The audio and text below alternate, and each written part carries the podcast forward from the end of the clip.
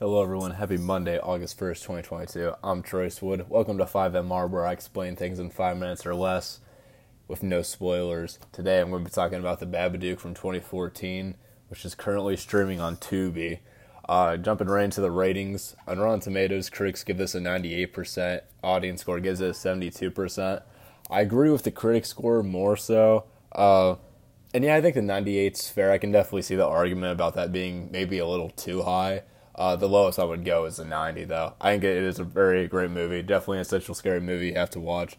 Uh, kind of like what the critic consensus says. Like, it's not just like, yeah, I guess you can consider some of the scares jump scares, but like, the whole movie's not jump scare driven. And at this point, with uh, haunted house movies, possession movies, things like that, and kind of like the around the uh, time of 2014, it was just all jump scares and like yeah, you're going to jump because music's like on full blast. It just makes your body jolt. But this was like there's actually like scary stuff. Like yeah, I guess jump scares, but I don't know. What was really scary was like the actual story that was being told.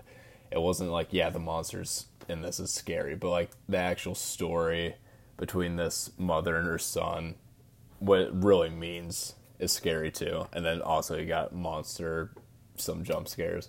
Uh, definitely a good movie. Uh, it's kind of one of those movies where you kind of like pick up on different things. Uh, this is another movie I just watched again recently with some friends. I've seen multiple times, and like I just said in my Insidious review, it's definitely not as scary as the first time you watch it. Kind of like any other scary movie because you just know when certain things are going to happen, so you just expect it. But it's definitely a good movie to watch, and I definitely recommend checking it out if you haven't yet. Uh, on my rating, I would definitely give it a three out of three. I'd give it not the highest three out of three, but definitely like right in the middle. It's a it's a great movie, I'd say. So check this out if you haven't. Again, I believe it is streaming on Tubi right now.